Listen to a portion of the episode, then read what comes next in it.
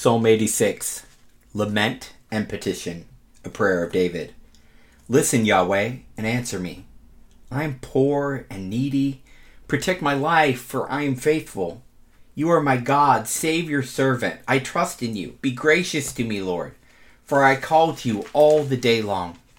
Bring joy to your servant's life. I appeal to you, Lord. For you, Lord, are kind and ready to forgive. Your abounding in faithful love to all who call on you. Yahweh, hear my prayer. Listen to my plea for mercy. I call on you in the day of my distress, for I know you will answer me. Yahweh, there is no one like you among the gods. There are no works like yours. All the nations you have made will come and bow down before you, Yahweh, and will honor your name, for you are great. They will perform wonders, for you alone are God. Teach me your way, Yahweh, and I will live by your truth. Give me an undivided mind to fear your name, and I will praise you with all my heart, my Lord, my God.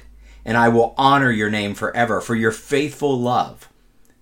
The faithful love you've shown me is very great, and you rescue me from the depths of Sheol.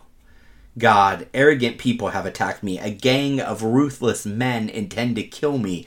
They do not let you guide me, but you, Lord, are a compassionate and gracious God. You're slow to anger. You're abounding in faithful love and truth.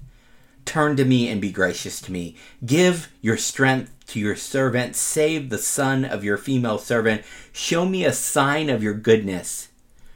Show me a sign that my enemies will see and they will be put to shame, because you, Yahweh, have helped and comforted me.